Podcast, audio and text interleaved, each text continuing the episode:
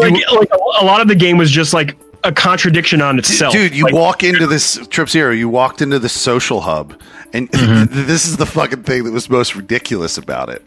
Everybody who starts the game brand new starts with the exact same outfit. You couldn't like, customize anything from the beginning. Nothing was unlocked. So you load into this space, and it's literally it's the same exact soldier. Like you know 60 50 60 soldiers that all look exactly the same except for maybe one has a mohawk and another one has more of a mutton chop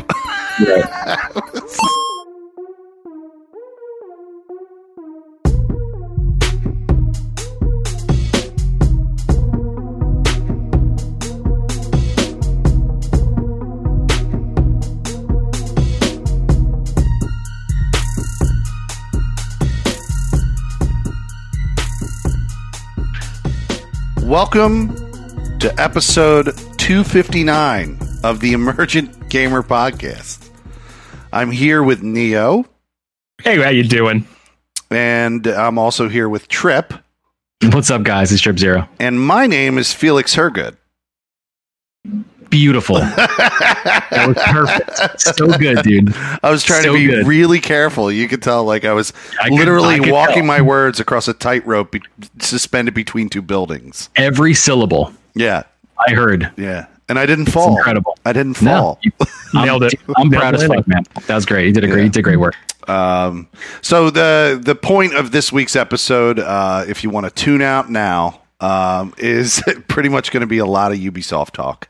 So if you are not, don't tune out. We want you to tune in. we want you to listen, but w- we're going to talk about this, and I'm going to talk about my love of Ubisoft games and my hate of Ubisoft games. But we're going to be talking about Ubisoft games. So if you are not a fan of that, stick around. Maybe I'll make you a fan. Now that's an endorsement you can count on. We make you a fucking fan.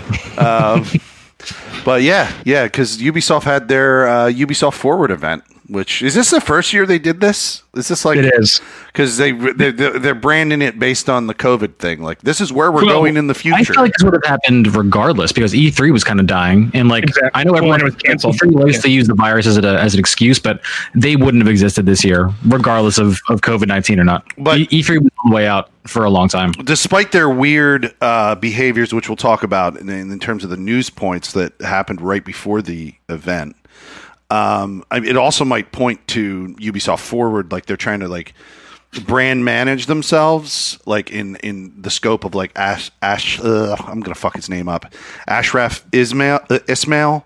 Um, leaving uh, due to the the gaming thing and all that shit that happened with uh, the, like the Me Too gaming that we talked about a couple episodes back.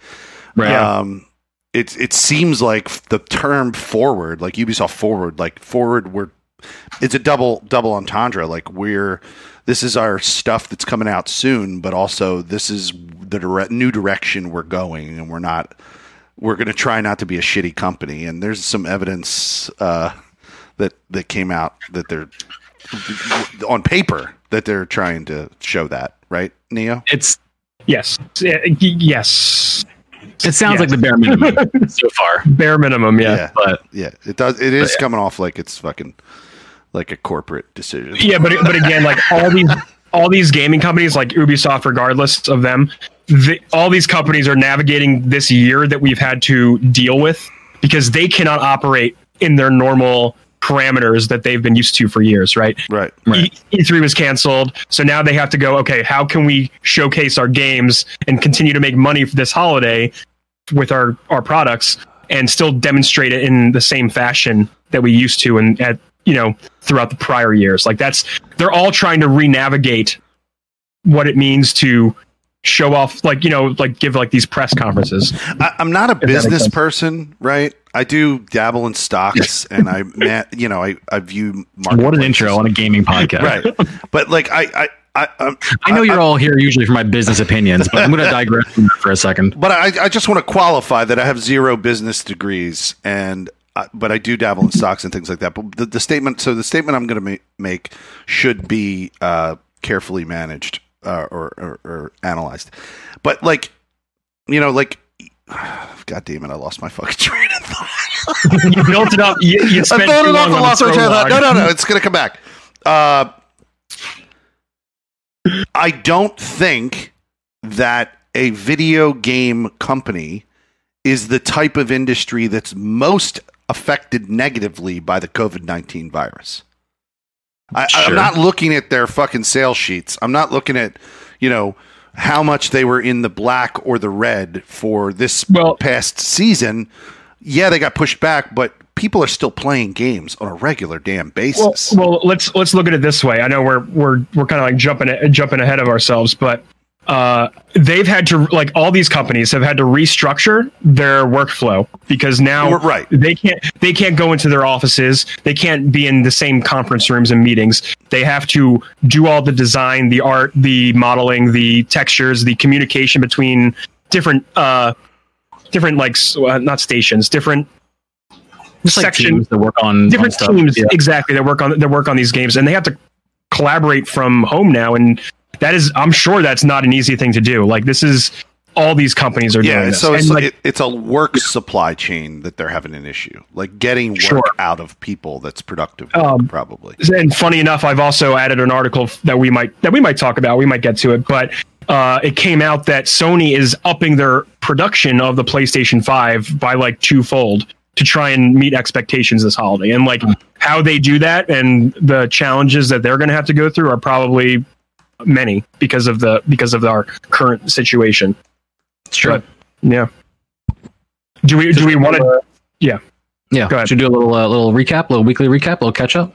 do it who wants Yeah. to go first yeah I mean, I'll rip it. Um, Rip it. As you guys know, because we talked about it uh, last week, especially with me being hot on the end of Last of Us Part 1 and Last of Us Part 2 being released, I've been diving into that, and I am another week and a half roughly into that game. And I'm having an amazing time. It's wild, dude. Have you checked the save file? Like, how many um, hours have you put in yet?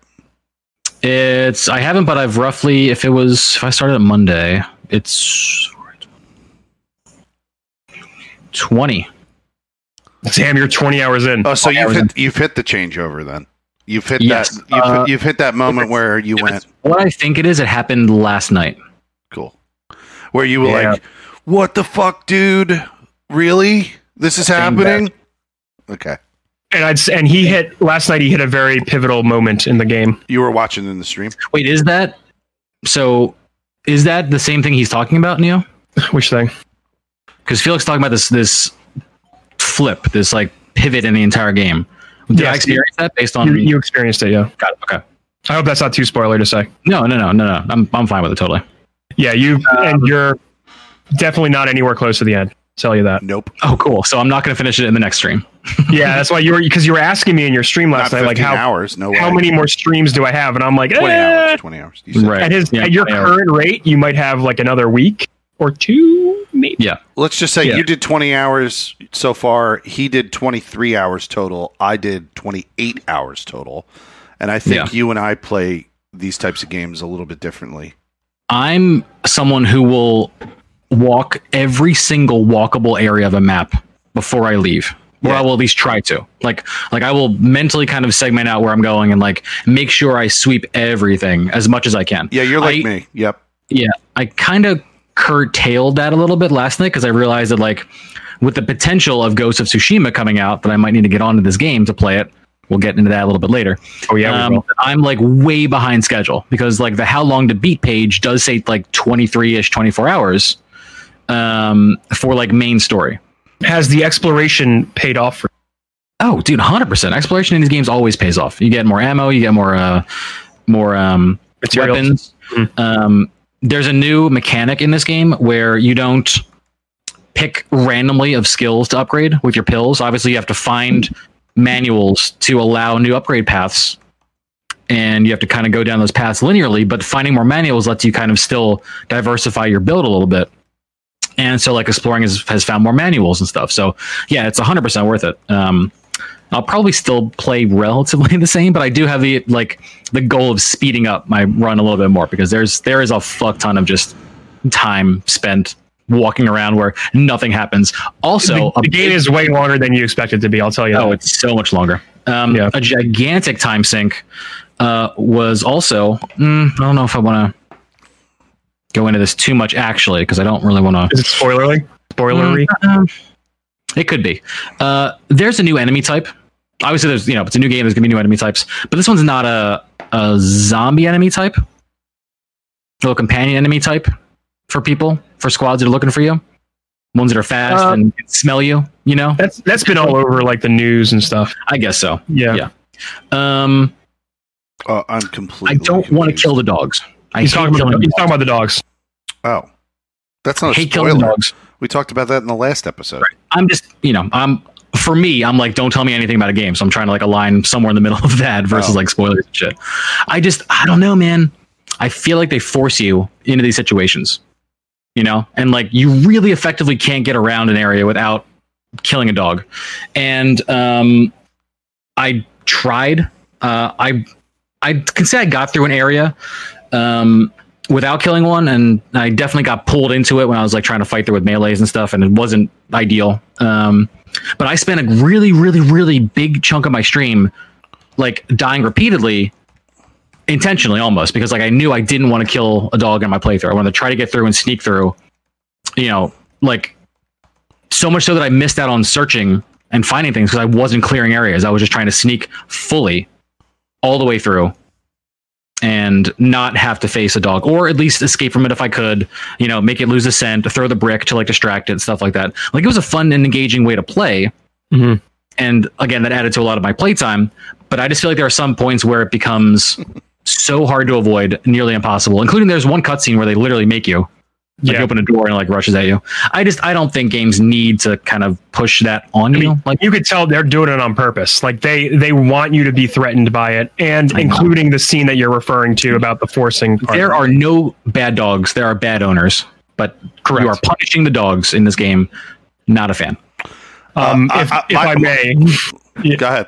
sorry, if I may, my my whole method for that for that sec- those sections was completely cold heart, stone cold killer. I don't care. I'm just going from point A to point B. I just did it. And I like I, I, I, I turned off my heart and I was like, they're pixels, man. They're just pixels on a screen. Let's go. I did it the worst possible way. I used bombs. oh man, I use an arrow. I use Right. arrows. He's like, I fucking hate you, Felix. I fucking hate you. No, seriously. Uh, I personally, I think the the general theme of all of this is punishment. The general theme of this whole game, and the people who, and this is does, doesn't spoil a thing, but the people who walk away from that game not enjoying it are people who broke under the punishment of it, and Yeah. that's that's like. I'm not saying that's a good or a bad thing if that happened to you, um, but the the fucking decisions that the game developers made in that game, and I didn't even play it on the hardest difficulty. I can't even imagine what it's going to be like on the hardest difficulty. I have no idea. brutal. Brutal. It's probably. brutal. Like they made brutal decisions in that, and that could probably trigger the shit out of a lot of people who normally play Yeah, games that are less. sure. Like this game is dark as fuck, and it's like violent as fuck, and then you also have to make decisions that compromise you as a gamer. And I don't even want to uh, clarify that because that's going to Compromise you as a human being with feelings. yeah, yeah, Yeah. Like it conflicts you as a gamer when you play this game. Mm-hmm. Um, but it's very transgressive in that respect, and you know, very very extreme summary of my of the spoiler cast we did. I felt Mm-hmm. that I loved it because it took the the the chance to be a more transgressive experience. Yeah, Yeah. mid mid plug by the way. Uh, we did do a spoiler cast with Doc Prefect and Mm-hmm. Trip. You should listen to it when you're done the game Oh, because it definitely- is. Go back. We had a really really Doc- great Doc had conversation. some Please great check thoughts, it out on man. YouTube. Yeah. yeah, check it out on YouTube and our podcast services. That is live currently. So please, yeah, go ahead and listen to that. Whoever He, whoever's just, out there, he has an experience in film editing, and he had a lot to bring. You know, he uh, he edits motion pictures right now for a living. That's what he does. So he he had a lot to bring to the table. he was he was the first time meeting a man. That was he was great. yeah. Really great guy. Yeah. Yeah. Really like. I would love to have him back. I've known him since fuck college, dude. Man, you should have seen him back in the day. it's, it's, it was so much fun. Sorry, Trip. Uh, uh, what else? What else? Um, I think that's kind of all that I would want to go in at this point because, like, obviously, to go in any deeper would be pretty spoiler intense in terms of how the game is structured. Um, we don't want to skip that. Just, I've been having a lot of fun, and I um, do I do want to unleash you at some point when you can. Oh, talk yeah, about for that. sure. Yeah, yeah, we're gonna get all caught up on it. Absolutely. It just the game offers so much more than the first one did in terms of like game mechanics, areas to explore, story, um, writing, acting. Uh, literally len- length, you know, creativity in areas and environmental puzzles. Having so much fun with the rope, figuring Yeah. out like where the rope goes. Um, there are some things that that bug me a little bit about the rope situation. Like, like there was one moment It's where I had like, truly obvious, right? It's like always kind of like some are dumb obvious and some at least to me i see the solution but it's not what the game wants so hmm. either it throws me off the path or it makes me like waste a fuck ton of time trying to do it their way not a huge fan of that like conceptually the thing i want to do would get the same job done but like it wasn't Oh. the spot it wanted me to throw the rope at and i'm like dude, dude, Bro. fucking Druckmann is so guilty of that. like every one of the Uncharted games did that. Like there was always Yeah, this better decision. felix bringing What? your name in. don't look at me Yeah, I but was addressing I was our friend Neil, who is is gonna you know good- put a restraining order out on our show one day because we keep mentioning his name. he's a good. I will let him know where it's coming from. He's Okay. a good dude. But he, the, the the the overall team design of this is all, quite often that. Like, Yeah. I know if I did it that way, you motherfucker, I would get the result. But instead, you like there's you, a metal you pole. fucked, you, you If fucked throw me the road that over, result. Like I can yeah. climb it up. Right. Yeah. Yeah. That's the only nitpicky thing. So Other than that, it's fun as shit. So more of that to come tomorrow. Obviously, we'll be playing some more, and then my next week, obviously Monday, Tuesday, Thursday. Um, I'll probably take all week to finish it. I'm guessing based on my pace, unless I speed up a little bit and clear some stuff out. But we'll see. It's been a been a fun ride. I'll be sad when it's over. It's it's a lot of fun. y- you will be. I'll you be will be. You will be sad. It's sad, yeah. Yeah. yeah, man. All right. Well then, Felix, what's up? Oh, me. Okay. Yeah, you, buddy. you. Um, okay. I, so I haven't streamed at all, dudes. My schedule now has I've noticed. Yeah. my schedule now has flipped to um my work schedule, my actual job schedule, not my stream schedule. My work schedule is flipped to where every single shift, like I had a a set availability at work, not an availability, but a preferred time to start on two days a week. So I had um, Tuesday and Thursday, 12 to, to 9. The workplace that I'm in, due to uh, exposure limitations with COVID, potential COVID or whatever, um, they've limited the, the office hours to 9 to 6, right? So that's, that's my job.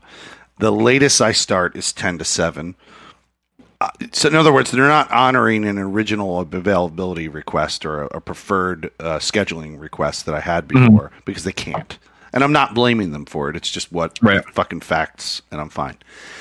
But now I'm at this point where, and days off have always been dedicated to helping uh, Mrs. Felix resolve issues around the condo. So quite frequently, the days that I streamed were the days that I could like, before my job. I would literally have these extra long Tuesdays and Thursdays where I would start at like eight seven thirty eight in the morning and then stream until eleven thirty and then go to my job at twelve and then get off my job at nine. Like that was my day.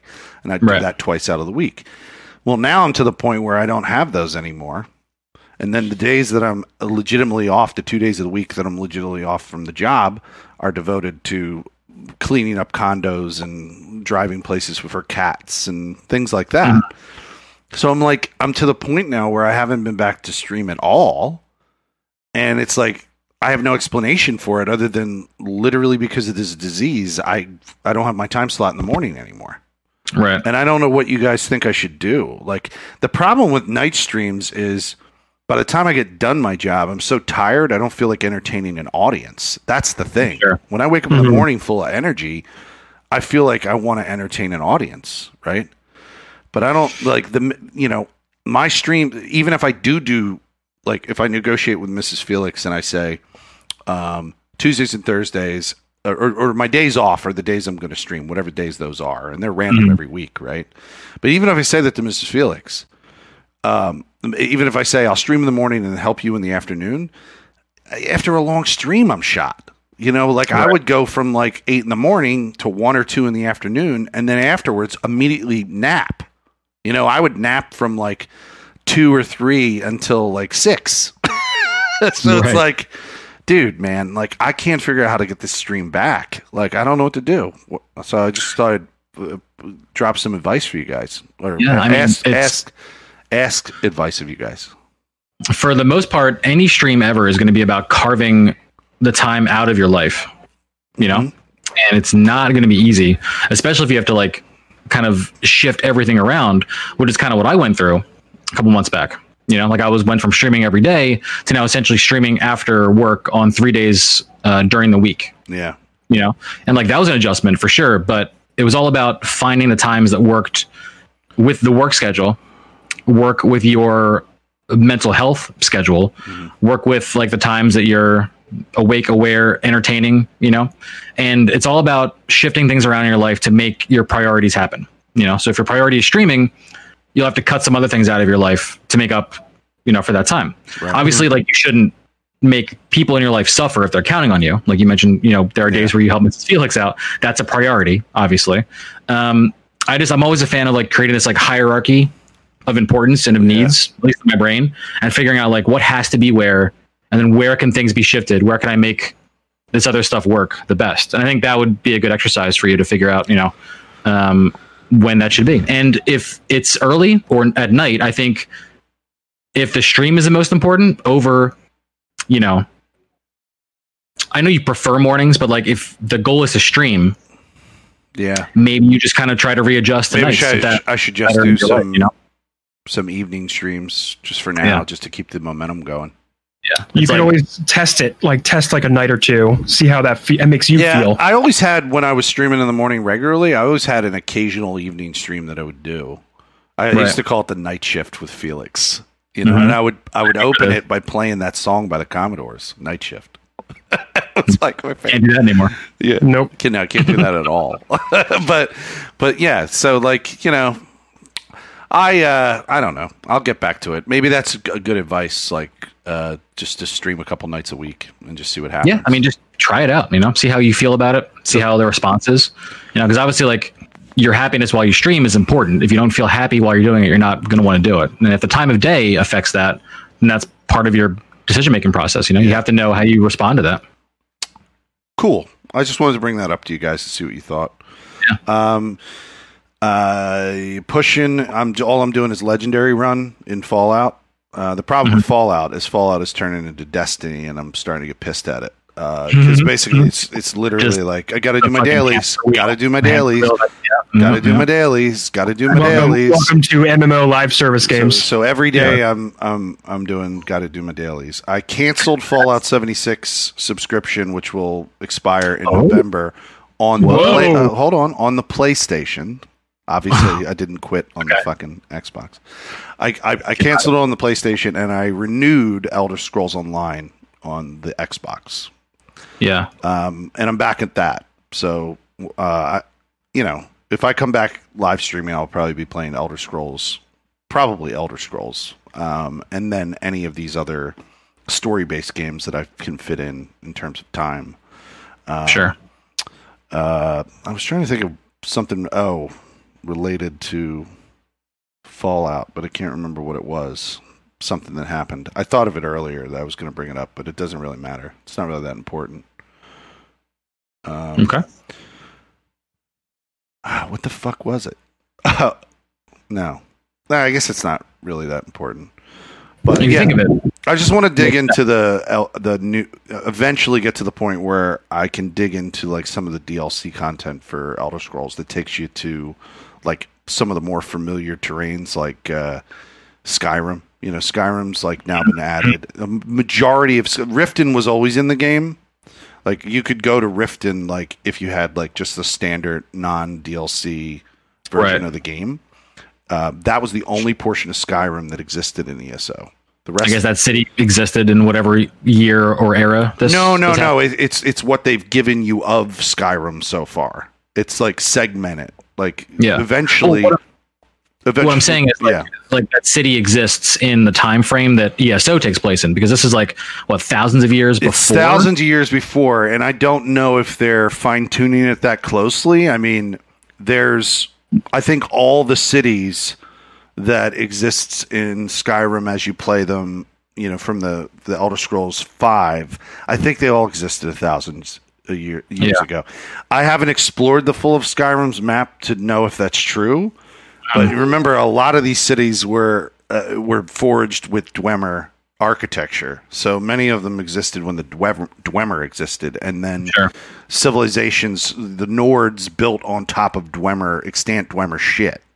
Yeah. So, like, I, I wouldn't be surprised if some f- version of these, you know, like Windhelm and whatever is what you what you play. I think I, I think you can go to Windhelm before this new Skyrim DLC, but now the Skyrim DLC that came out because I think you told me Trip Zero that your favorite city in Skyrim is Solitude.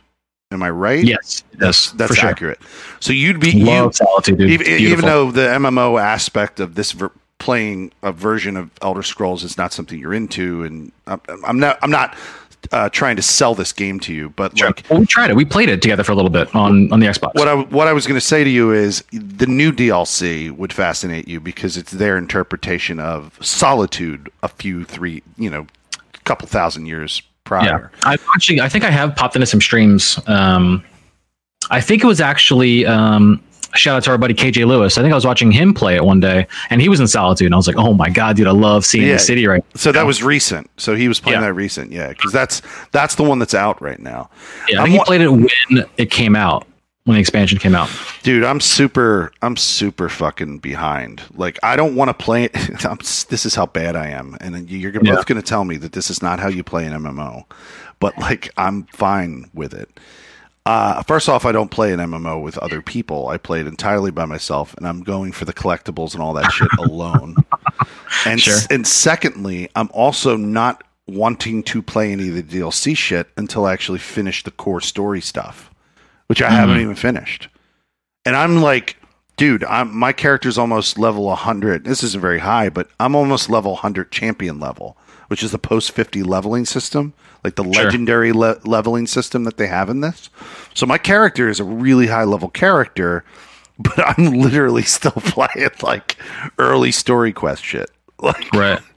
Yeah. Is there a list of like objectives or things that you can do solo? Can you do everything solo? they added this thing that I think, and this was like last year at some point, but I'm pretty sure this was added for for them realizing that their entire, or not entire, but like a large portion of the database of people that are playing their game, they Uh-huh. realized are single player players. Right. They- I guess they're maybe they're tracking the hours that a person clocks with a group and how many hours they clock without a group. And they added this really cool thing that I mentioned to many shows ago called the zone guide. And the zone guide is a checklist for each fucking section of the game, like Deshaun, uh, fucking Stone Falls, like all the different sections. When you go to the zone guide, there you hold down the X button to then like go to the the story of that section.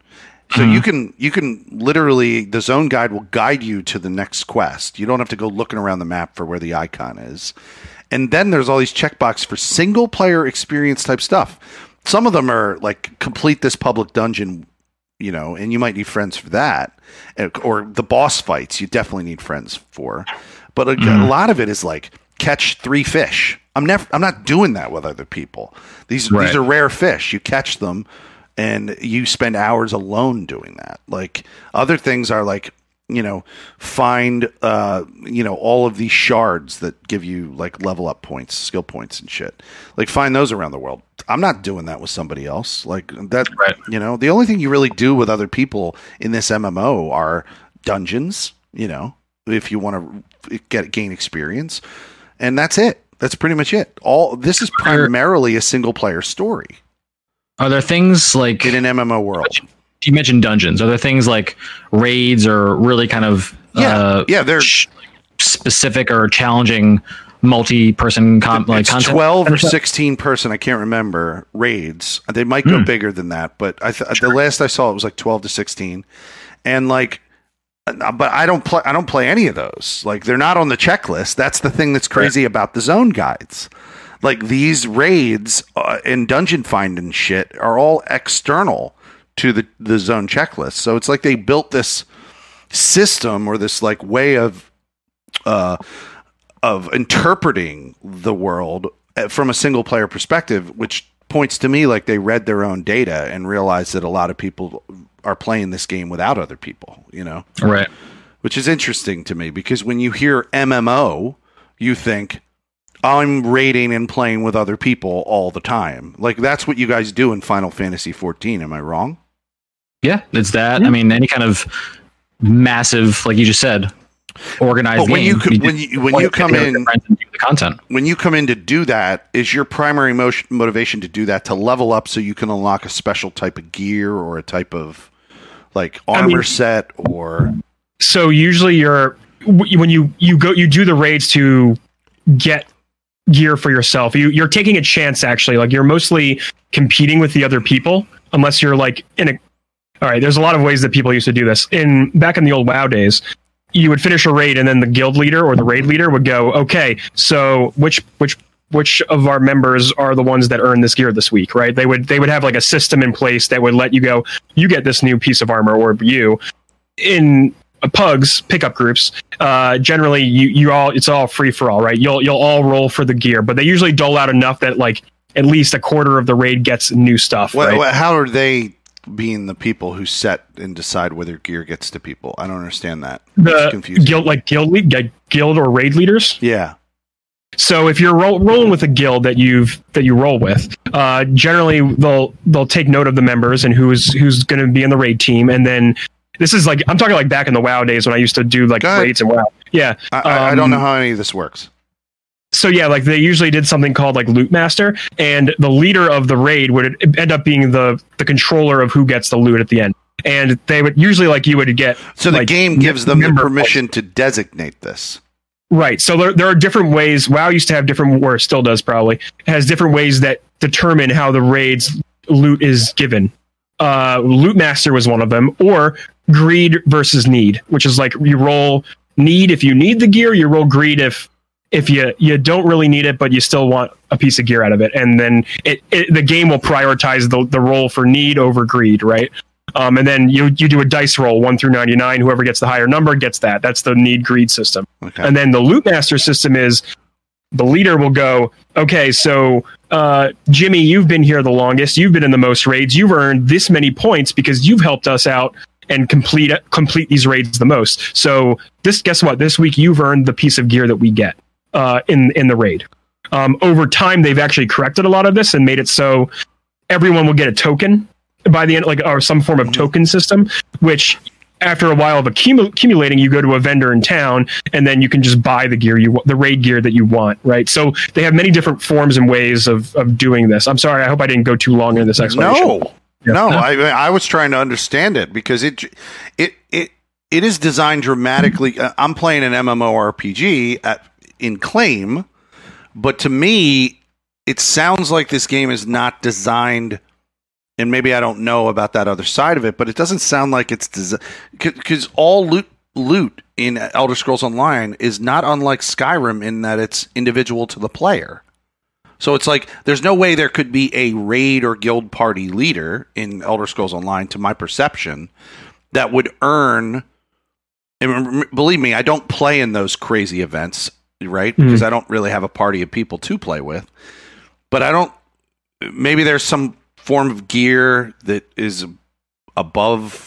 You know, when you go into those events that people earn that I'm not Mhm. aware of. You know what I mean? That's not even on my radar because I didn't even know it was a thing, right? But the perception I got of this game is everyone gets their own individual loot, and I don't know how somebody could ever measure what loot I'm getting because I'm killing shit and there's the loot, and I get it. You'd You know have what I to mean? keep track of it outside of the game. That's like the point No, of like what, having like what Neo seems to be explaining to me is that if you join these certain big parties, like there's Mm-hmm. party specific gear that's dropped to the party, and the party leader receives it and can divvy it to people. Is Mhm. that the impression you're giving me, Yeah. Neo? Yeah. And that that, Yeah. that kind of system might exist in Elder Scrolls, but I've never been invited into a guild to do it, so I don't even know uh, what that's about. Um, and maybe that's why people play it. But the side of the game that I'm playing is solely individual. Like all the shit I'm getting is rewarded to me on an individual basis, and I'm happy with that. Like I don't need to go to any other part of the game, and I'm also not even playing the PvP side of the game at all. You know, like I've Yeah, never you just, played you're just there for the story content. I don't even know. the, uh, I don't even know what the reason the meta would be for wanting to play the PvP, other than wanting to kill other people. But like, the competitive nature of it, right? yeah, the competitive competitive nature of it. But anyway, anyway, I just thank thank you for explaining that to me. But anyone in the chat who might have a little bit more insight on Elder Scrolls Online and like if they have a system like that built in, Talk, talk to KJ Lewis, honestly, because Yeah, he has yeah. been playing the game. He's did you- probably a Did you see him playing with other people, Trip Zero, when you saw him playing, or I did not. It looked like he was just playing by himself. Honestly, Right, right. He Yeah. didn't have like a party with him. Um, No, be- because I I, saw, I think the default for a lot of people with this game is don't play with other people, just play alone. And the zone Yep. guides are evidence of the fact that they recognize that as a real thing, and they want to organize that play style for the people who play that way. hmm Um, It's anyway. funny though, uh, since we're talking about MMOs playing solo, the Old Republic did a really cool thing because it was made by BioWare, and you could eh, it had BioWare like cutscenes, right, where you make choices and you could do good or evil stuff, and it had full fully voiced cutscenes where you could make all the all the response choices. But if you're in a party, it gives the option for all players to choose something, and then the game kind of like rolls who gets to actually say the line, and then Oh, wow. you actually get yeah, and you get like experience certain types of like morality experience as you as you make choices through those conversations. So it was a way to like kind of be like, well, I can play this solo, or if I'm in a party in a group of people, they can all be involved in in my story, which was kind of nice. I, I like that idea a lot. That's cool. So little side note there. All right. Well, second. I, you know, I'm done. I'm going to take my There headphones off and just leave now. no, no, I'm just kidding. I'm just kidding. Um, well, I'm a lot shorter than than Felix. Sorry. Um, I fucking finished Uncharted Four. It's okay. Uh, I finished Uncharted Four, and it was again quite a quite a nice ride. It's a great ro- great romp. Did you up? get to the point that I said at the end of that where I was annoyed? yeah, the sword fight. Yeah, I fucking hate that. Yeah, sword yeah, yeah. Yeah, I remember it. I fucking hate that. It's it's flashy and cinematic though. Like I appreciate that. It's Ah, very pretty. Pissed me off. But I was Yeah. I, once again I was playing it on crushing. So Yeah, yeah. I was playing on normal baby mode, but whatever. It was great. I wanted the movie experience. I got the movie experience, so I was happy.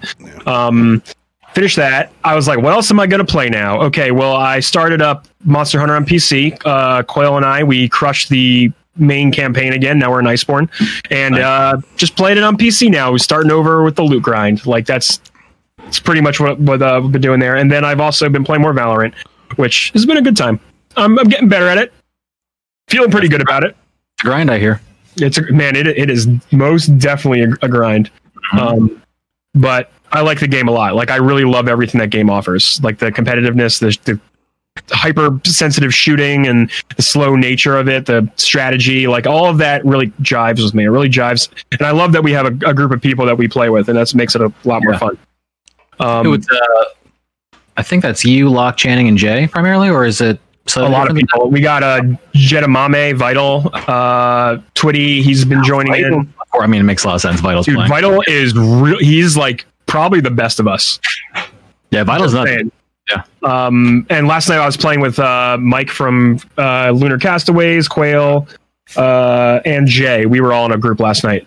Yeah. Um, but yeah, there's there's a Nimbus. Uh, Nimbus is in there sometimes too. We get him in there. Um, it's it's a great time. We got we got a we got a good party going. Yeah, the best, not the last of us, the best of us. Um, also, I've been I started I restarted my save file in Final Fantasy 12. I'm like halfway through that game, and I kind of I just picked it up and jumped right back in. I was like, cool. I, my characters are already programmed with their gambits, so I'm just like, just fucking go. Let's just see the story. Um, It's fun playing Switch. That's my that's been in my in bed game. Um, Well, yeah, we've been talking about that, and that's that for me is Final Fantasy X. I see. That's why I want to finish 12. I was like, I cannot let myself start 10 until I finish this game that I started. Yeah, that's the problem, dude. They're all so Yeah. long, and then like you So hop like back and forth between all of them because you realize like, oh man, I think I want to do this one instead. Like I'm in the middle of nine, Mhm. of Final Fantasy nine. Like I have not. Maybe I just did. I think I just left the main continent for the first time in nine on the Switch playthrough, which is like maybe halfway. I like it's not even halfway. I feel like it's early on in the game, kind of still for how long the game is, you know. But Yeah. like I haven't pushed it since because I was like, I feel like doing something else. That's the problem with having so many options portably, especially when it comes to the Final Fantasy entries. I think it's so funny too because you crushed Final Fantasy VII, the classic Yeah. Final Fantasy VII. You just crushed it, and I was I very impressed by it. the back of my hand, dude. Literally Mhm. in and out. I was surprised at how fast you were like you br- at breakneck pace through that. It was insane. rushing right through it, man. Um, but yeah, like twelve has been my in bed game, and I will finish it eventually and start ten. It's li- I'm literally just waiting for Ghost of Tsushima, which I will do like a ten hour stream on Friday. I'm probably going to start early and play that all day. Uh, Nice. So if you want to come and check it out, Trip, and see what the hype's all about, I, I, my plan is to watch people playing this game.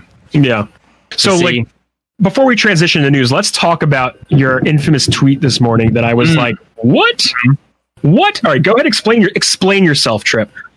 Well, we've chatted on the show and off the show and around the show, just in general, about how like we're all excited for this game, you know? And for the most part, I'm still interested in it and I'm excited to see what it uh what it looks like, how it's received, you know, uh watching streams obviously it's a big part of that. But I think I might skip it at launch. Now, why specifically? Go go into like your thought process. I mean, like, look, look. Before Sure. you do that, like, I'm not trying to like be like, you got to play this game, man. I'm not trying to like do that. But I know.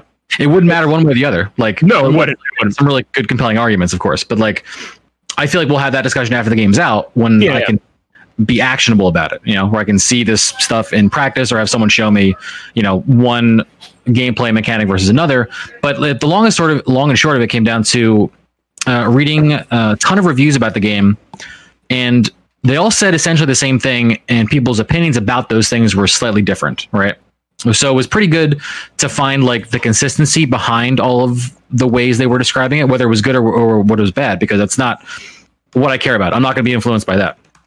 But there was a a common thread that this game, while beautiful, while gorgeous, while innovating slightly in some kind of uh, gameplay indicator ways, like you know we've talked about how the wind guides you through the world instead of like a little waypoint for like an open world adventure. Yeah. I've also, heard- another another thing that happens is if you're on your horse, a, a bird will swoop in and kind of guide you, like as you're riding, to like special locations. Like it'll Right. just like the the world around you kind of lives and breathes and guides you essentially. And that's cool. It's still a very cool concept. My worry is that at the end of the day that it's not going to go enough away from a new experience in terms of like an open world semi-silent protagonist driven exploration game. Where you have a lot of shit to do and you move through areas kind of knocking things off a checklist until you get through the end of the game. You know I could be oversimplifying it, but there there were some concerns as I as I read this that it's not going to do enough new. So I think for me, the standout one of the standout things because like everything you're saying is right. Like it, it is your in, in some ways a cookie cutter like open world game that we're all familiar with in a lot of ways.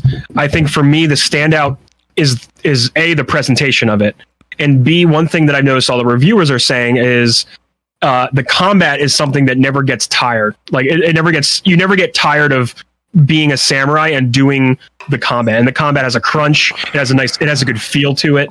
Um, everything's weighty. Like and those are really important things. Like God of War had that weightiness feel into the combat, which which made it feel good the entire way through the game. Um, this also has that, and among that, you you can switch it up. Like you can become the ninja, the ghost, and Right. then your combat will shift from the honorable samurai where, who faces his opponents head on and in a honorable fashion to a more ninja like uh, dishonorable style of like stealth and and uh, that's that thing and Yeah. you get all kinds of weapons surrounding that and all kinds of gadgets and whatever but i think those are like probably the main appeals to me like doing being this being the samurai and doing those things the standoffs the boss fights like they all look very cinematic and flashy another appeal another appeal i have that's that's standing out to me Yeah, I mean that's the tough part because the game I know is going to look gorgeous, and I know it's probably going to have some amazing visual experiences across the board. Um, But I don't know if that plus combat is going to do it for me. Like I don't know if I need or want to play that kind of game right now. You know, Yeah, fair. Was it my other observation? Was it close on that? Like I made two observations prior to the show about why I thought. Uh, I just remember the one you mentioned that. Is it the PlayStation template of game design? You know, I, we talked about that. He clarified not- on that. He doesn't necessarily think of that. No, the other thing I suggested was that uh, when we were talking about Kurosawa films, that it it's a Western game. You you speak very passionately about games that are in the JRPG vein. Like you you can't stop talking about them. There's nothing tired about them to you. Sure. Even, even though, to me, as an outside observer, when I look at all the games you play, every single game type to me observably just looks the same, right? Right. You know, right. with all the animate, flashy animation and the bright colors Sure. and and the No, and the turn-based systems and and that Um, kind of stuff. definitely like a like I don't want to sound like oh, I'm a fucking weird gamer because like I do like shit that's not- like you're not a you know, weird gamer. mainstream and stuff. But like the things that make me like a game are not the most common things I think as to why people like games. Like a game's music and score will go so far in keeping me in the game or making me want to just play it and once and be done with it. Um, literally like the the worlds and the, the design of the levels, the planets, whatever, wherever something happens and takes place, right? Like, I don't care if it's the same exact game. A visual element might stick out to me in one game versus another, and it'll make me want to play that game a thousand percent more than the other game, even if they're exactly the same mechanically. Right. Like that's that's a big deal to me as well. Um, I I don't do. know, I- I, do think this game has all those pieces that would appeal to you. well, it does, but music versus the visual style versus the game, like the game. those gameplay. things are all going to be there. But at the end of the day, I'm going to w- need to enjoy playing the game, and I don't know if I will from what I've read, based on the potential for this to be a you know a same e open world exploration with a very very nice skin, you know, very beautiful sounding, very beautiful looking. Um, but like if I'm just knocking off objectives off a map, upgrading my my weapons, going to the next story mission. I've done that tons of times. All right. And I'm gonna I'm gonna need to know that this is like a unique experience. All right, I got it. I'm. I'm going to do it. I'll buy it. I'll buy it. I'll play it. I'll uh, already gonna, I'll play it and I'll uh, already let- let- it though, right? I'll, I'll play it live so you can watch it and then you know like decide we were, as, of- later. as of a week, we we're all gonna just be playing this game live. but you don't have to now. I got it. This, Got it, This is me. I'm going to play it. Won't be till Monday for me. You can I, watch. I you too wa- will be playing it on Friday. You can watch. Neo stream. I'll take I'm one for the team though. I'm taking one for the team this time. I appreciate your sacrifice, dude. You're you're actually just such a selfless human, and I appreciate you right now in this moment more than I ever have in my entire life. Yeah, I, I think my stream playing it, if I'm going to do a stream, will be Monday morning. That's that's my yeah. It's gonna have Yeah. to all weekend. Monday morning because I got I'm a not- busy weekend. off this game by any means. I think I'm off of it in the launch period. Uh, Andy tweeted at me and made a really good point that he's waiting until the PS5, and I thought, hmm, that's not a bad idea. Or like Yeah. a PC launch eventually. like Would that ever happen, or is it exclusive? Uh, I think it's with a Sony exclusive, it probably wouldn't. Um, but then again, Horizon Zero Dawn came out years after the fact, so who knows? You know. Um, so when, like one thing that I've usually been like hammer like hammering on is Ubisoft's style of cookie cutter games have Mhm. have been getting to me like often, and this is actually going to be a pretty good segue. We don't have to segue yet; it's fine. sure. But I do get very tired of the sameness that uh, Watch Dogs or not Watch Dogs, Ubisoft has with all like most of their games, even with like the revisions that Assassin's Creed has gone through over the years. I still get very tired of performing those tasks over and over. Um, and the, and they generally take the same ideas and then transplant them into other games with other mechanics like Watch Dogs with the phones. Assassin's Creed, you get you know it's it's melee combat. You're climbing things like it has Oh, I mean- it has the things that stand out. But for Ghost of Tsushima, it seems it seems they've put a lot more like hard work into the world and into the way that their their game is going to feel. Now this is talking as someone who hasn't touched the game yet, Right. But- Yeah. but to to me, a, a lot of that stands out to me. Like just like looking at the presentations and even watching the reviews. Like like we brought up Skill Up earlier before the show. Um, he is someone who generally doesn't care for the Ubisoft formula. Like he he points it out. He doesn't really jive with it. He liked Odyssey, but to a point. Like he liked it to a point. but for this, he he generally was like, I really enjoyed Ghost of Tsushima because it, it does these things all very well, almost like in a Witcher style, but Right. more more accessible, right? He already played it. Yeah, he he's, he has completed it. Okay. Yeah, All Those of lucky Go- he reviews- completed all of Ghost of Tsushima. correct. A lot of these reviewers have already done it. How Yeah. long's the game? Like 30, 40 hours. Hmm. Cool. Yep. But yeah, so we're looking forward to it, and please tune in tune into Felix and I stream. Yeah, I'm going to be checking it out. for Sure. I mean, like in my brain right now, this is probably wildly inaccurate. I need to know how it's different than like the template of like Assassin's Creed Odyssey. hmm I I think it's need going to to be a lot different than that. I think it will too, but I need to see it. Is what I'm saying. Oh, because For from sure. what I've been hearing about the things that you do, it sounds like Japanese Assassin's Creed, which I would have wanted years ago, but it's got to sell it to me a little bit more now. For me personally, I want to I want a samurai Kenshin game where I can be the samurai, be the lone warrior. You know, yeah. What was and that? that, that What was that one back in the day? It was like on maybe on Bushido Blade. Shido Blade. That that was a fucking game, dude. I think I remember That was like loving a, that. it was it was a fighting game that was like a one hit kill. It was like you you got you performed your strike. If you did it right, you win. Like it was beautiful, Mhm. Gorgeous. I can love that game. They should make another one of those. That'd be amazing. This game feels like that in some ways because a lot of those a lot of those hard hitting moves you can you can finish in one hit, and it, that that feels like the samurai the samurai style to me. But both both of you were talking about like what when games don't really when or like with Ubisoft with the copy and paste that they seem to do between their games and everything like that. I was watching, you know, we're we're getting ready to segue into talking about like their event, and I was watching like a like a 10 minute video to summarize some of the stuff I missed from the the event. So I watched a hmm. 10 minute video.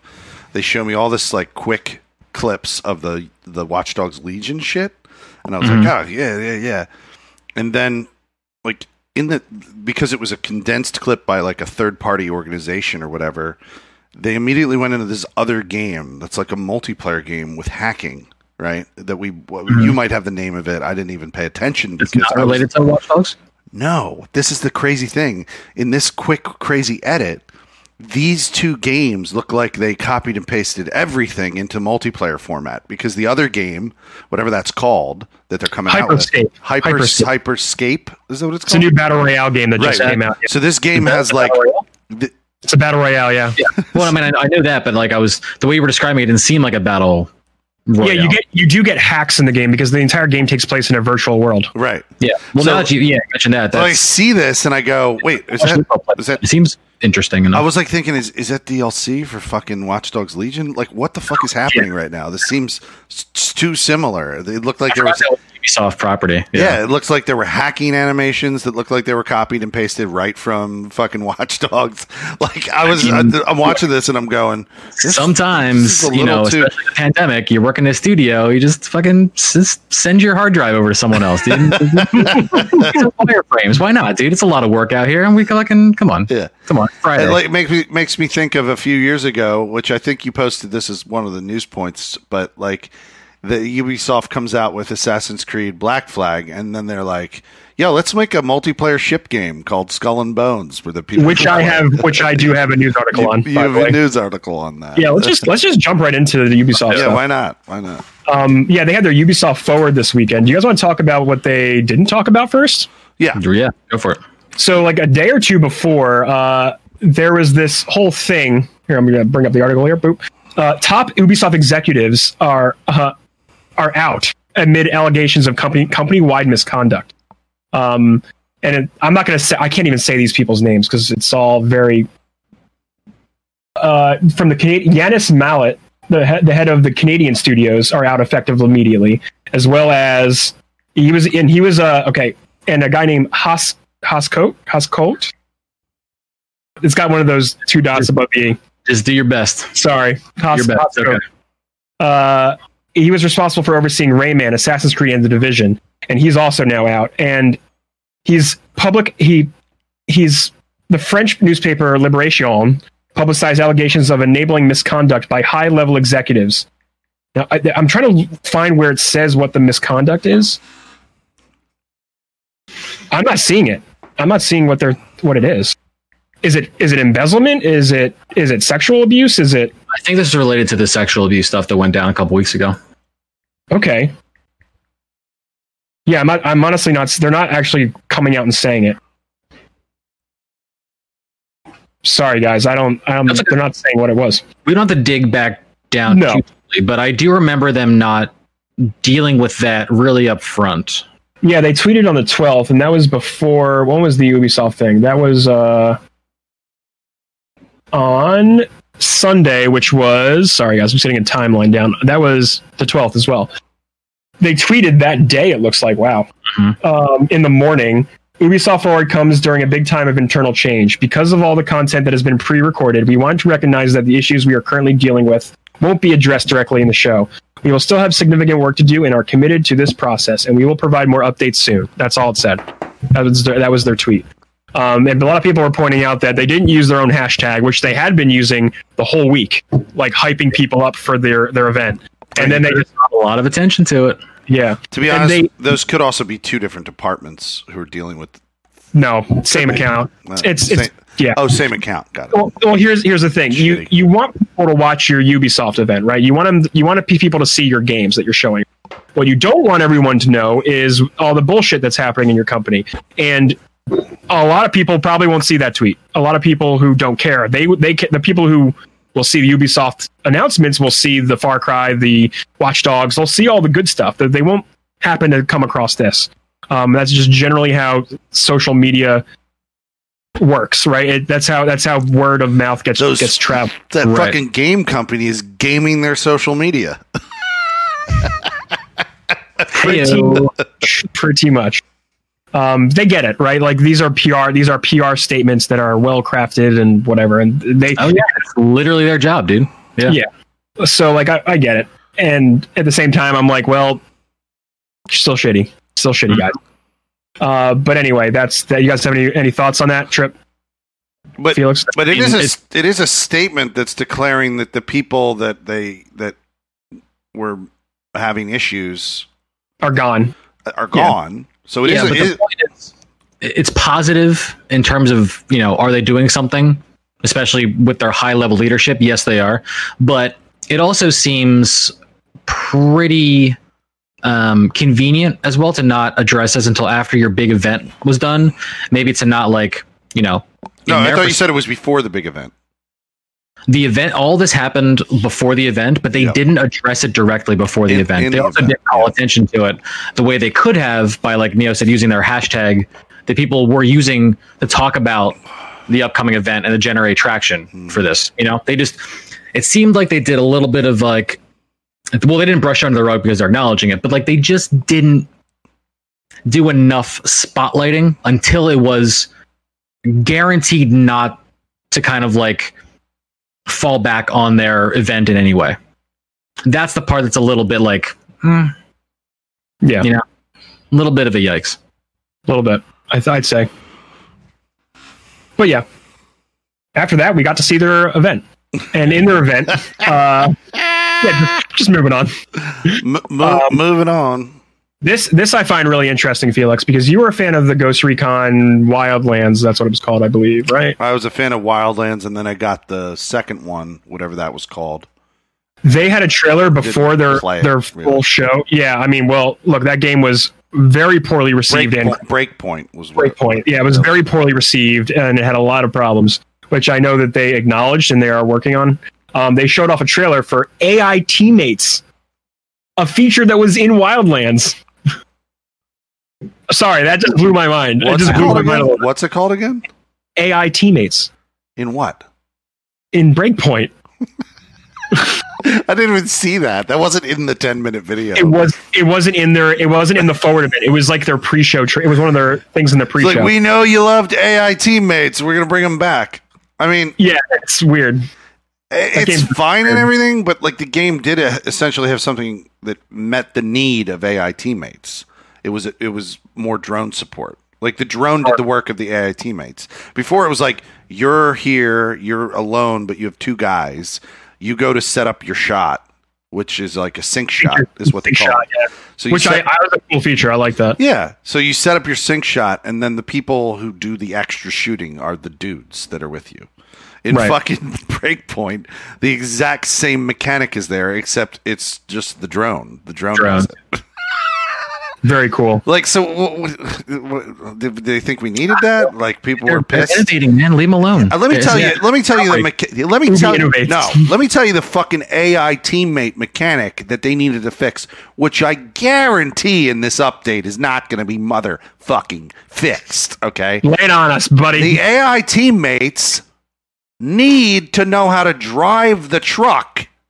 That's the problem with Ghost Recon Wildlands. I wouldn't guarantee. I wouldn't Those guarantee that. fucking AI teammates, I would always get in and I'm in the passenger seat and then they don't drive. And here's what's crazy. Then they they come out with Far Cry 5 and they added to Far Cry 5, which is a different studio within Ubisoft. It's a completely different company essentially. You know, these studios kind of like as we talked about work in like their own vacuums, right? Trip, didn't we talk about that?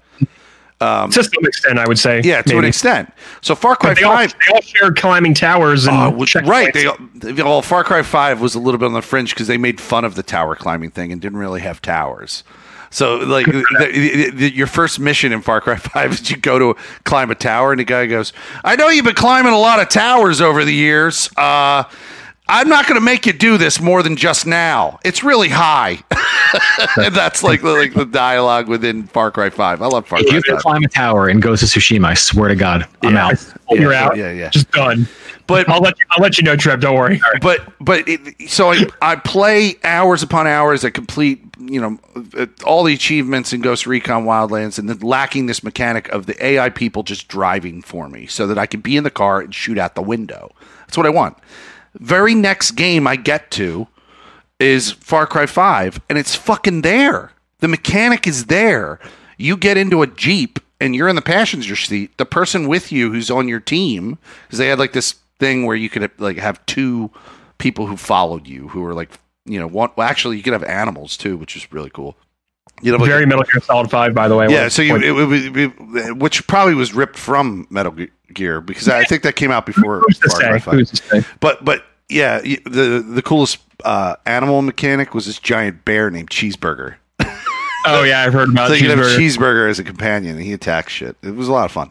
But anyway, um, so then the, the mechanic was there, man. Like literally, you would mark uh, a location on the map, and you would say you would just hit this button that made them. au- It was called auto drive, and it would make the AI companion drive for you, and you could shoot out the window in first person.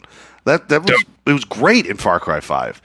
Um, and then Breakpoint comes out, and they just their answer to the complaint I had was get rid of the AI companions entirely. Well, so now I have to drive every in general with Breakpoint, from what I from what I gather, because I Yeah, there was a lot of issues. Yeah, they, they, in, in a whole, they took a massive step back in what Ghost Recon and pretty much any game would would innovate forward. Right? They added a gear system that didn't really matter. Right? Like right, a right. Yeah, totally. That was Didn't matter. utterly pointless just for the sake of had it, having it.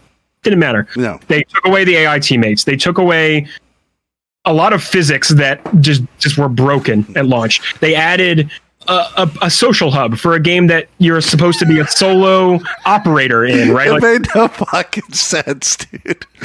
like, like a, a lot of the game was just like a contradiction on itself. Dude, you Like, walk into this Trip Zero, you walked into the social hub, and Mm-hmm. this is the fucking thing that was most ridiculous about it. Everybody who starts the game brand new starts with the exact same outfit. You couldn't customize anything from the beginning. Nothing was unlocked. So you load into this space and it's literally it's the same exact soldier. Like you know 60 50 60 soldiers that all look exactly the same except for maybe one has a mohawk and another one has m- more of a mutton chop. That's- It was That's so bad. It was that moment when you realized that you are uh, just a number, you know? well, you real you know what the social spaces in these games are for, right? No. They're they're they let other people show off what they have, whether that be through the gear that they've earned or gear that they've purchased. Not in this game. because oh. everyone looked exactly the same. but, but eventually you won't. Like eventually you'll get Right. the cool sniper rifle or the cool face mask or whatever it's it can be. Destiny does the same thing. It's literally granted the, like like it's a hub, it's a hub space, right? Like you get your missions and stuff, but they let you see the other players. any game, any MMO game, the Division Two, Final Fantasy 14, you know, Final Fantasy 11, World of Warcraft, you're looking at like the weapons they have equipped, and then you'll know, oh, that guy did that activity. Oh, that guy got that gear. Wow, that's a rare drop. Like the person on a mount in like in like an open world MMO, you know, like someone in Final Fantasy running through the map on like that uh like the car that they put in the game Yeah. from Final Fantasy 15 that you could have three of your other friends you could drive around your friends in the game. They'll go, oh, they did that event. They were there at that point in time, which is kind of the allure for that Yeah. stuff. You two, want to like two examples. an entire like worth to like what you've done. Two examples. Two two examples from Fallout 76. I know you guys hate it, but uh, I'm going to bring it up real quick. Uh, Kyle, right, and Splorence. Okay, Mm. so Kyle has bought the store, and he made. You know, he's from Ireland, but he made this super duper American house. like his perception of American living. Like he Oh, made this. Yeah, you go there. So there's there's something I don't even know when you could have gotten this from the Fallout store, but there is this super American statue, which is like the power armor suit, like on his knee. You know what I mean? Like big bronze and iron. You can buy this at one point, and you put it in your in front of your house. And like when you walk up, you press a button on it, and a giant nuclear bomb explosion blows up around you. Doesn't hurt you. It's for complete dramatic the- effect. This is the statue's dramatic thing that it does. Right. Um, so Kyle has this like positioned in front of his like American house that has a giant American flag. Um, like pretty much all of Fallout 76 world is the social hub because that's what, how people behave in it. They get goofy shit from the Adams store and then they wear them. Like uh, the second example is Splorence. He's always wearing like a he's wearing like a three piece suit and then the giant like head, you know, like the uh, Pip uh, the uh, Fallout Boy head. Yeah. Right? He's wearing that. And he's running around the about the event where everyone was wearing like the the bear No. outfit. That was in a uh, that was a group of people online who were trolling people by wearing the bear hat and like pretty much nothing else and just standing and staring at you with the bear hat. Like it was I- super creepy. I'd be upset if I saw Yeah, that. yeah. And then they had the Fasnacht event, which was essentially an attempt to collect like 30 different types of masks, like weird masks that you could mm-hmm. wear. And there's no plans for these. You can't get them ever again. If you scrap them from your inventory, you got to wait until Fasnacht again, whenever that happens next year or whatever. So like people like pride themselves on getting these masks because each time Fasnacht comes around, they're going to be rare and different and unique, and people are going to want to show them off. And you know, in what you know, Fallout doesn't have a social world, but it has like it is a social world. the whole social world. time. yeah. So Right. Well, I'm sure you can look at that and go, "Oh, I know that person was there." You know, in 2019, 2018, whatever. Yeah, and they're they're being being pretty clever with that because there's certain th- like that statue thing that Kyle has that doesn't exist in the store. I don't know when it'll even come back to the store. You know, mm-hmm. but Kyle bought it. He was like, I snatched that right up because it's so amazing, and it is. I don't know where I would put it. I don't think it would fit. Oh, yeah, the most recent thing that they added to the store, which was actually surprisingly cheap. They, dude, they added. You remember the Red Rocket gas station? Yeah, I do. They added the whole thing. You could just for 500 Oh, atoms, you could buy a Red Rocket gas base, sort of? station. Yeah, and build it in your base, which was Interesting. super super weird. Anyway, side side note. Nice. Uh, cool. Um, yeah. So that that's a thing. Uh, breakpoint. We, well, if you would have if you would have told me we would have spent this much fucking time on Ghost Recon Breakpoint, I would have not been on. yeah, the I really, Oh, I shut wanna, up. I did want to move on, but that I'll is sh- okay. I'll shut up, Neo. I'm sorry. No, you're fine, man. Love you, love you, long time. love you, Um, love you, long time. Uh, so the show actually kicked off with Watch Dogs Legion. It actually opened with a really, really well done filmed. It was like a CG film project that was actually really cool. If you guys haven't seen this, you should watch it. It's got a lot of cyberpunk vibes to it. A very well animated thing. It's not game related. Well, it's like not gameplay related, but I liked it. I thought it was a really cool, like cinematic thing for them to do. Um, I know we, we generally are like eh, cinematic, whatever, but it was a very well done piece of animation. So I, I thought that was pretty cool. But then they showed off the gameplay trailer, and they actually went into a little bit of how the game works. Uh, did you guys happen to like get to watch this stuff? Yeah, I watched that more than I watched anything else. I thought it was really fascinating. Yeah, they went in. They actually, uh, I saw a lot of like post show discussion because a lot of um, other reviewers have actually played like four to five hours of this, and they talked about their experience. They one of them talked about how they actually revised a lot of how the game was working from last year, whereas like you would you would recruit people to your DedSec team, right? And then they would have their own levels and they would level up and stuff, and you can do you could like you know play play their their play style and make them better. But they scrapped all that. They scrapped the leveling system because what that ended up doing in their play testing was it forced uh, or not forced, but it, it kind of guided the hand of the player to only play the person that they wanted to right and play that their their specific games like their specific yeah specific play style. So they scrapped it because they wanted to make the allure of playing all the different archetypes that they have in the game more appealing.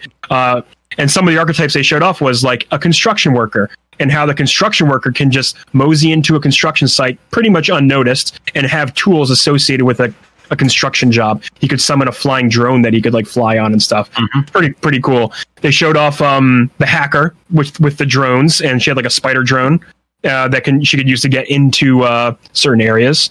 They showed off the and this is my favorite. The I'm going to call this the John Wick Cyber John Wick, and they actually had some really dope animations of how this guy like meleeed people with the like in like gun mode, like kind of like throw them down, shoot them, and like do kind of like the John Wick thing. Um, yeah. It's all pretty dope. Uh, what, did, what did you guys What do you guys you think of this with anybody? Mm-hmm. And that's the wild part about the game. You can just be anybody. Like you're walking down a packed street in London and be like, that person seems cool with your little like you know watchdogs phone scanny thing. I like what they're about. I'm gonna play as them, and then mm-hmm. you just that's your game. you like your game that moment. You get to see like when you scan them, you get to see what skills they have, right? Like, oh, this person was a construction worker and can, can do all these things, or this person is like has all this experience working in tech, so they can hack better or do something like that. You know, yeah. like that was that's really pretty cool if they if they pull that off like really well. On paper, exactly. all of this reads really well, but you know, I've put a lot of hours into Ubisoft games, and I know when the copy and paste starts to be apparent. Like when you start realizing they, you know, this is very similar to this, and like there's not as much variation as I thought there was when I first started playing the game. Very, very evident with all Assassin's Creed games. Eventually, you get to the sure. point where you're like, "Oh, I saw that guy come by here," you know, before, and I saw this thing happen this way before. So I wonder. Do you think they pull it off? Well, it, what? What's the question? Do you think they can pull off the ability to make not every character that you well, can? Because recruit? this is not a seeded game like No Man's Sky. They're not seeding the people into this map. It's not randomly generating like. Uh, I don't think so. Anyway, um, who knows right now? Yeah. I'm wondering, like, you know, for the construction worker template archetype. I like that word that you use there for the construction worker archetype. You know, how I'm in the world. I find this. Grandma is also an archetype, by right, the way. Grandma, a construction worker. I find these characters that are in this demo. First off, how many more archetypes are there beyond what they just showed me?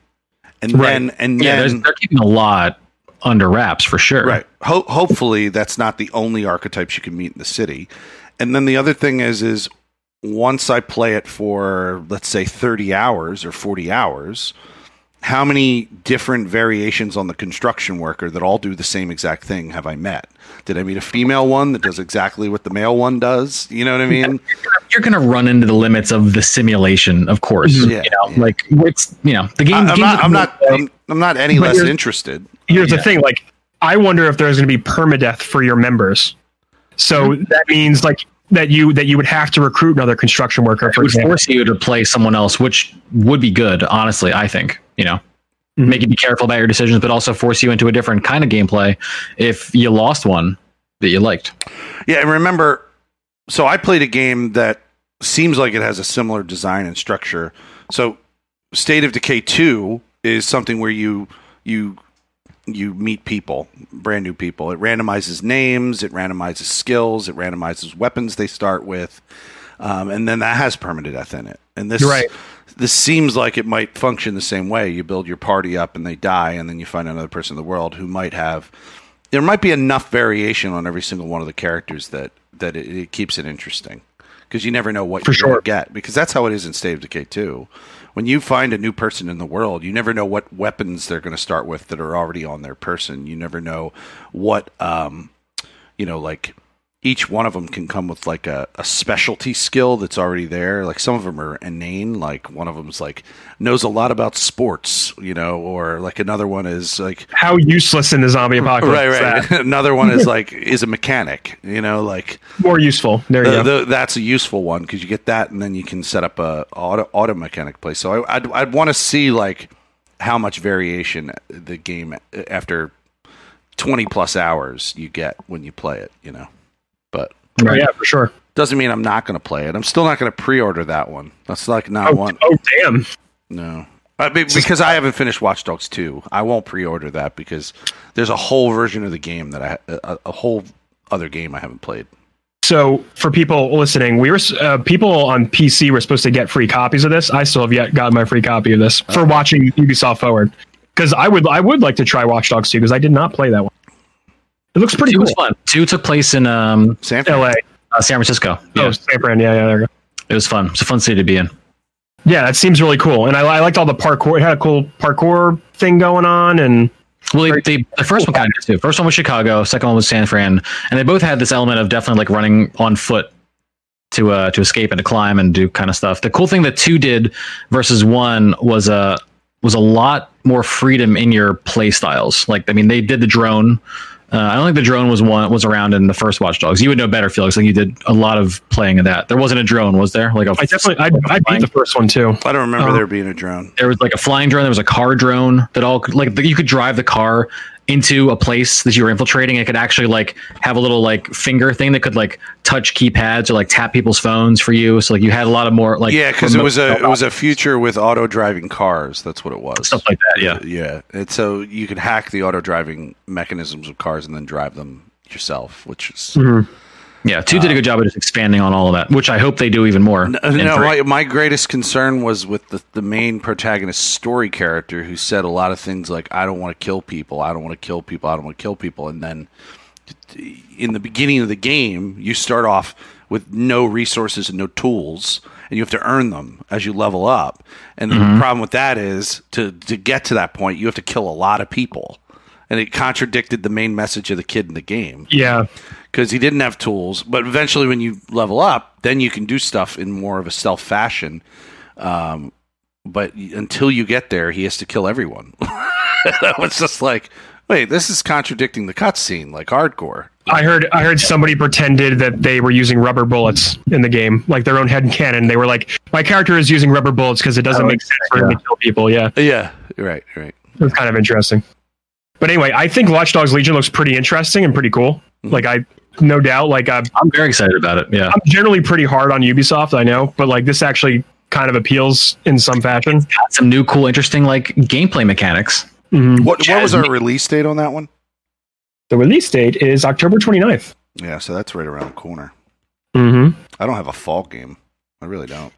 Do I? well Well, just found you one. Great. Or Cyberpunk. Oh, that's my Because- fall game. Never mind. There you go. I think everyone and like what was coming out next to Cy- oh the next game we're going to talk about Assassin's Creed is out November seventeenth. What, what- Oh, what's that like? God, is that a full week past? It's like it's like a fucking few Watch days. Dogs Legion. days. I think I think what uh, no it's um no from Cyberpunk. It's like the nineteenth is Cyberpunk I think of, of November. Oh Jesus! That It- sucks. it's, it's hold on it's in my phone it's dated Yeah, in my phone here Save save the Night- date. correct yeah I literally will not touch Assassin's Creed: The Vikings Valhalla game until I fucking completely finish the Assassin's Creed Odyssey. I can't believe you're not done that game yet. It's just DLC. I am done. Now. Oh okay all right cool. I completed that game in 100. percent Well, they showed off more gameplay for Valhalla. Did you did you like what you saw? Did you see anything on it? Uh, yeah, the most You're the Assassin's Creed guy at this point, so right. The most appealing thing, and like I said, I didn't sit and watch the whole gameplay footage thing that they offered. Um, I just wa- watched clips. The thing that is most interesting to me is the ability to uh, gain resources and then build your camp, like build up Cool. your your your Viking village. I don't know if you're going to be able to choose where it is. That reminds me of Assassin's Creed 2, Yeah, where you you yeah, built you your might be able to like build an army. whatever that was. So good, man. She was great. Um, but this one, it looks like you might be able to build an army. Um, there was some pretty cool weapons. I thought like There was there was a lot of really interesting like way to ways to combat. I think you're about to say dual wielding two shields at once. two. They showed off yeah like two shields Wow. being used like to it like he was spinning around and attacking people with them was wild. So there's a lot of might have what might be based on a real combat tactic by Vikings that I'm just not aware of. But that's Yeah. really cool. I know their shields were just like Romans; they were incredibly important to them in battle, and like, and that's I like.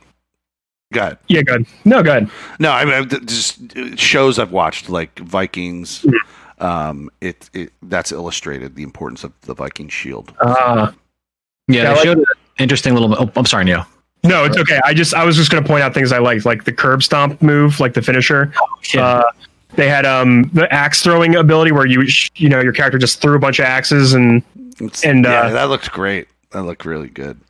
Yeah I have the I have the trailer playing next to me. I guess go ahead, go keep talking, guys. Um, the thing that is also f- to me fucking tired is I got more information about this whole like female male thing, and once again, it's still just one fucking story, uh, which they're I don't, I don't have a problem with it as much as you seem they, to. they're proving the point that we keep making in the show that that it is really hard to make a game that big and then also make two entire stories in in a game that big. yeah, for sure. you, you like know mean? even like in games like Cyberpunk, like I'm gonna probably play through a similar campaign, regardless of of who I pick as a as my character, right? Uh, Mass Effect's the same way. Like I, brought, I think I brought this up last time we talked about that. You know, The only difference in this one is they're not trying to tie it to some brother relation, brother sister relationship kinship type thing. Like in uh, Syndicate, uh, they're it's Evie and Jonathan. they are two separate characters. right. In this one, um, they're not even trying to pawl it off like they're separate characters. It's like the main protagonist is this. This is the main protagonist's name in this main protagonist story. You can make that person a female or a man, male. It doesn't really matter. Um, Um, one thing that I also saw pointed out in all the the, pre- the press stuff after this, you can swap your gender or the gender of your character on the fly, like no matter where you are in the story. You Just can right just go, just right there and be like, I'm going to be the female Viking now. They just seem to imply, but then not imply in the exact same statement that that's going to have an effect on the story. Like he's like, I don't want you to think that like I can't remember his exact quote, but it seemed like he was saying like, I don't want you to think that that that this is going to completely dramatically change the story, but it's kind of going to change the story if you do it. You know, I, can you find his quote? Like, Uh, where am I looking for that? I don't, I don't know. It was in the, one of the I don't think articles. That's going to be. Oh, was it in one of the articles? It was in one of the articles that I was reading that you had posted where he just it's a quote by like what the Ubisoft developer was saying. It might have been directly from the text of the the script of the not the script but the transcript of what he was saying in the event. But I you know, we'll see what happens with that. Like I have no idea uh what's going on there. I, I just I was fascinated by the fact that like you know like the minute I got to see like an extent extensive footage from it, I was just like into the. I want to be in that world and explore that.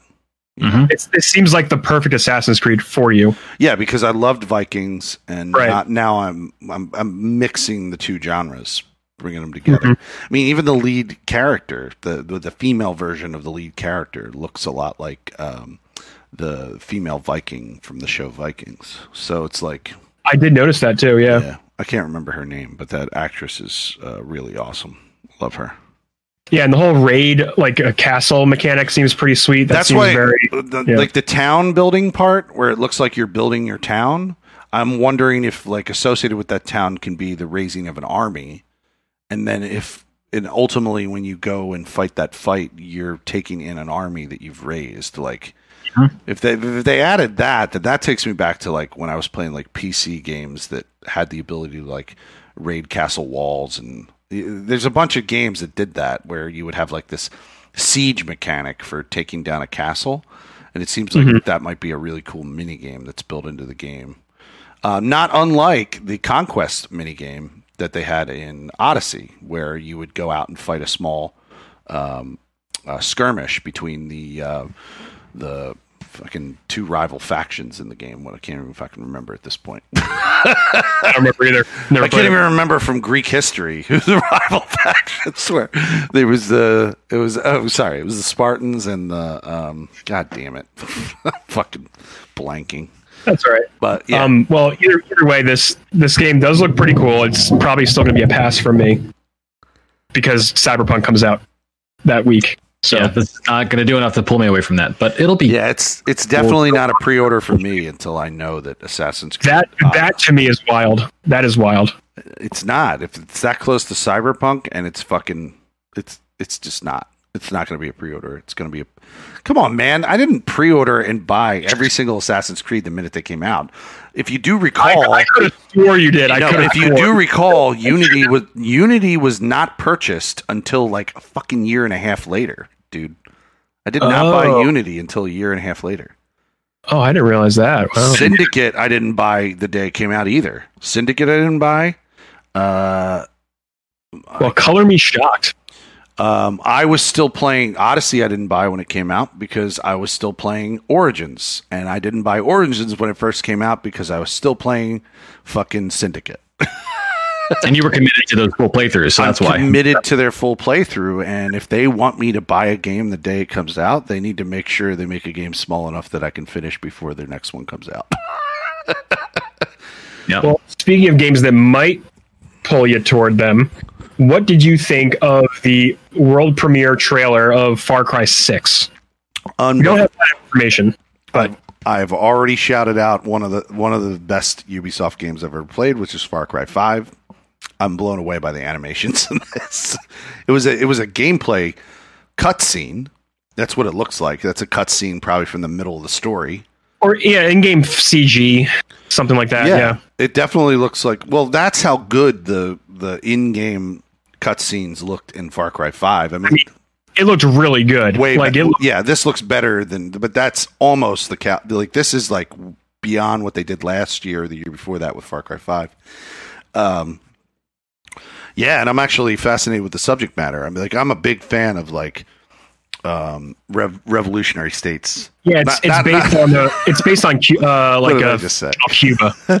yeah it seems like it's a it's a cuban thing um but no no like like uh, you know i love the show narcos and i love you know like i love um the drama that's associated with uh with uh south american cultures that are in like turmoil governmental turmoil and like all that shit that goes down with that stuff it's all fascinating it's a fascinating read Yeah. Um, what do you think of Giancarlo Esposito playing the main villain?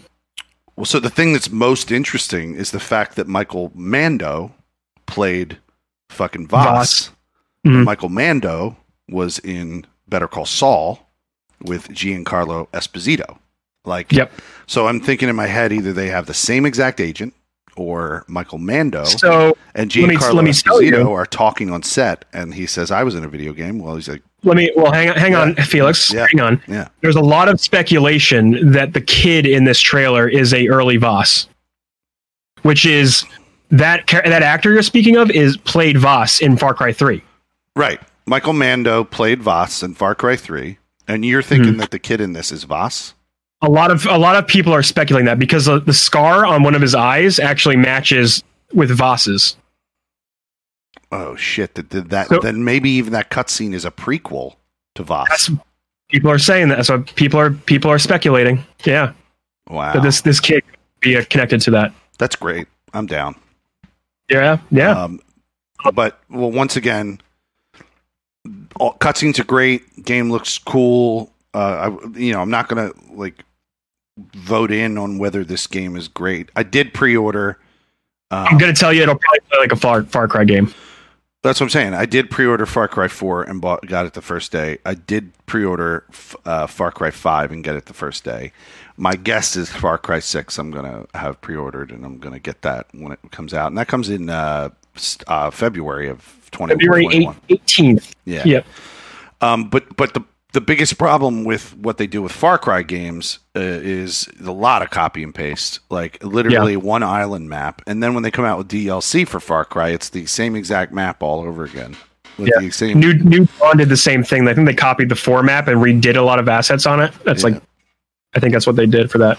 Uh, So- honestly, I I've only played three, beaten it, and I started four. Like I legitimately like started four, and I was like, I'm literally playing the same game again. uh-huh. Yeah, four, And I'm four I seems think I dipped. I dipped. Well, Yeah. here's the thing: four seemed too much like three. Exactly what you're saying. Five did vary a lot. You know, the fact that there were uh, three different antagonists that you could play against who offered three different stories, and you could choose what direction in the world you went to to fight them. So it looks like they're trying to change up their formula. It's not like one island where, like with Vaas, where you just fight everything in the one island. Um, so they did vary a little bit in the Far Cry 5 story. The Far Cry 6 story, I just hope it's not. The, the reason I'm I'm reticent about it is only because the fact that it could be Cuba, but it could also be one island. That's the problem. Like I don't know if I want to play in an environment that's just like the same one island environment again. You know, we'll find out. Yeah. But yeah, so that was pretty much Ubisoft Forward. Those were they had they headlined those three major games, and that was pretty much Yeah. the extent of their show. It did seem a little light than from past years when with most E3 presentations they've had. No Just Dance, which they usually have a big dance number or whatever. Remember they Oh, usually do that. we, we didn't mention Brawlhalla. And does anyone care about I, that? sk- I skipped it because that was an acquired. They bought that game like a couple years ago, and that was like a free to play like like Smash Brothers clone. Yeah, it just looks a like a Smash Brothers clone. Um, I, Yeah, that- the that's- first time I saw that, I think uh, saw anything about that was I think me and you when we were at um, At PAX. At PAX. Yeah, we played. Yeah, we played that at PAX East. Uh-huh. That's right. that's where we saw that for the first time. That was before Ubisoft acquired them. They were just so, an indie- So that was just the indie game at that time. Mhm. Well, it's funny they've come a while, come a f- far distance. I mean, if I was Brawlhalla, I'd be like, "Yes, Ubisoft, please buy our game. Yeah, we buy would our love that. game. We would love to work with all of your vast amounts of." But what was interesting about Brawlhalla is that it looks like they're they're doing complete crossplay with it, so you can like play it Yeah. like, on any machine that you have, and you're playing. And it doesn't you have to buy it like six times, which is cool. Yeah, they and it looks like it's coming to mobile as well. And they added a bunch of their Ubisoft mascots in there, so that's pretty sweet. Mhm. Um, they also announced a game called Elite Squad, which it just seems like it's Tom Clancy's Elite Squad, which is kind of like a cartoony styled mobile game. I don't even know what it is. It was just a CG trailer. It just Sam Sam Fisher shows up and he broke my heart because we're not getting Splinter Cell. It's No. there. It's like They're big trolling with that dude. That's the only thing anybody wants. It's- honestly, they're gonna keep camo, cam, putting him as a cameo in every fucking game. Like they did, Yeah. they did it with Ghost Recon Wildlands. They're fucking Yeah, I would love a Splinter Splinter Cell game because right now we do have a like aside from like Hitman and like uh, some of these other games, like we're we have a lack of like stealth gameplay, like you know tactical games like Metal Gear and that and the like. But yeah, that's it. That's the Ubisoft forward, guys. What do you what do you guys what do you think, Trip, of the overall presentation of it and whatever? I mean, I was really just kind of excited for the Legion gameplay. Yeah. I got that, and I'm kind of more excited about it at this point. So, uh, you know, that's that's cool for me. I'm very excited about that game. Uh, Watchdog is always a fun experience to play through. Um, I was also interested in the Valhalla stuff, and it's cool to see actual mechanics and, and how the game's going to play out. And it's cool to see them return to some more like, you know, stealth kind of traditional based Assassin's Creed gameplay options. Even though I'm probably not going to be playing it when it comes out, it's going to be a watch for me as well. But the Yeah. um, are you still uh, toting the narrative in your life of I'll eventually get ra- around to all the Assassin's Creeds, or have you given up on them? Um, I would much rather Trip play the rest of Metal Because Gear you proved Solid. us all wrong this year, Trip Zero. You proved us all wrong, Trip Zero, when you completed Last of Us just recently. I know. But that I know. took that took seven y- years. honestly i know i know i'm forcing my opinions on a trip right now and I'm, I'm about to do it but honestly the quality of of the assassin's creeds to me goes down over the years whereas I know. last of us is a game worth revisiting and playing as well as the metal gear solid series Oh, so I know. like Yeah. The only Metal Gear Solid I haven't played is is five. You know, and, I just and you should do it you should do it I know. Eventually. But hey, man, no rush. You got all the time in the world. yes, there are a lot, there are a lot of games. But to answer your question, Felix, um, I still have that as like a pipe dream in my brain.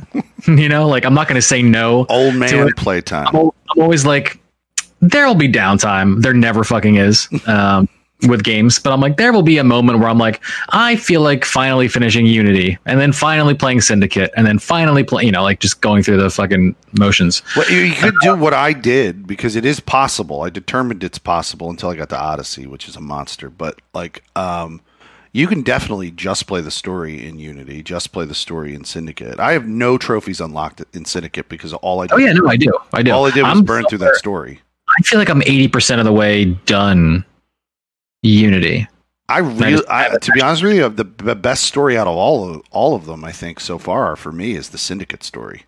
That was the best one. That had a nice twist at the end. I thought it was great. The Syndicate Yeah. story is the best one. The game's janky, but the, you can definitely play through it and not uh, waste time on all the extra shit. Oh yeah, and that's Um, that's pretty much pretty much how I play those. You know, I'm not at all a completionist for stuff like that.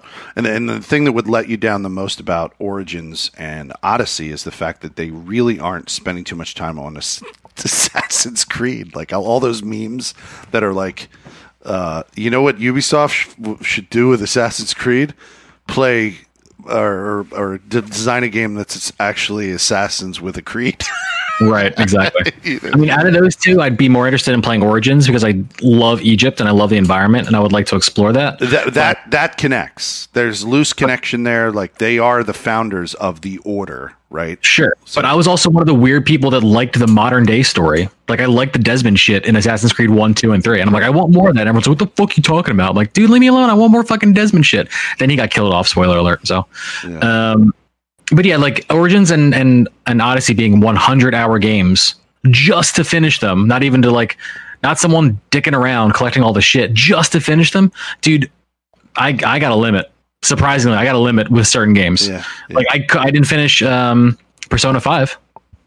I I trailed off that around hour seventy five or so. I'm like, I fucking can't, man. like can't do it I don't know. anymore.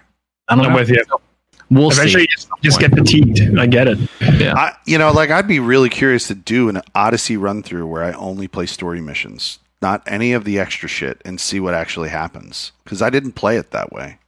Yeah. Apparently, the game gate level gates you hard, Yeah, but that's what I that's what uh, I've heard. yeah. Anyway, I I, think it's time to wrap it up, guys. Yep. We've had a nice be- beefy show. Uh, I'm gonna outro us. Uh, I've been Neo Ayoshi. You can follow me at twitter.com slash neo underscore Ayoshi, uh, twitch.tv slash neo Ayoshi. This week I'll be playing. This weekend I'll be playing Ghost of Tsushima. Please tune in and see some samurai action. Take it away, Trip. Uh, I am Trip Zero. You guys can find me on uh, twitch.tv slash Trip Zero TV. Uh, all of my socials are also Trip Zero TV, so I'm very easy to find on the internet. I stream Mondays, Tuesdays, and Thursdays, 7 p.m. to 11 p.m. We're currently playing Last of Us 2, and after that, I don't know. It was going to be Ghost of Tsushima the literal next day, or pretty much the minute if I finish midstream. But now I don't know. Assassin's Creed Unity. So stay tuned for that. You will know for hmm. sure. Go ahead, Felix. And this is Felix Hergood. I'm at Felix Hergood on Twitter, and then I'm primarily when I come back and stream, which I think is going to be this month, coming Monday. I'm going to stream in the morning Ghost of Tsushima. It comes out on Friday, but I can't get to it until Monday. Uh, so I'm going to stream it on Monday, and you can check it that out. I, I don't know. I don't know if I'm going to enjoy that game, so I don't know if I'm going to play it much after that. Probably what you're going to see me playing uh, when I stream is Elder Scrolls Online. Um, that's pretty much it, and maybe Fallout 76, but doubtful. I pretty much play that without other people. I don't know. I mean, I play without people watching. That's what I mean. Like I play it with a bunch of people, but Okay. I haven't I haven't been playing it live at all. So well, let's. Well, we'll see you next week, guys. Later, everybody. See ya.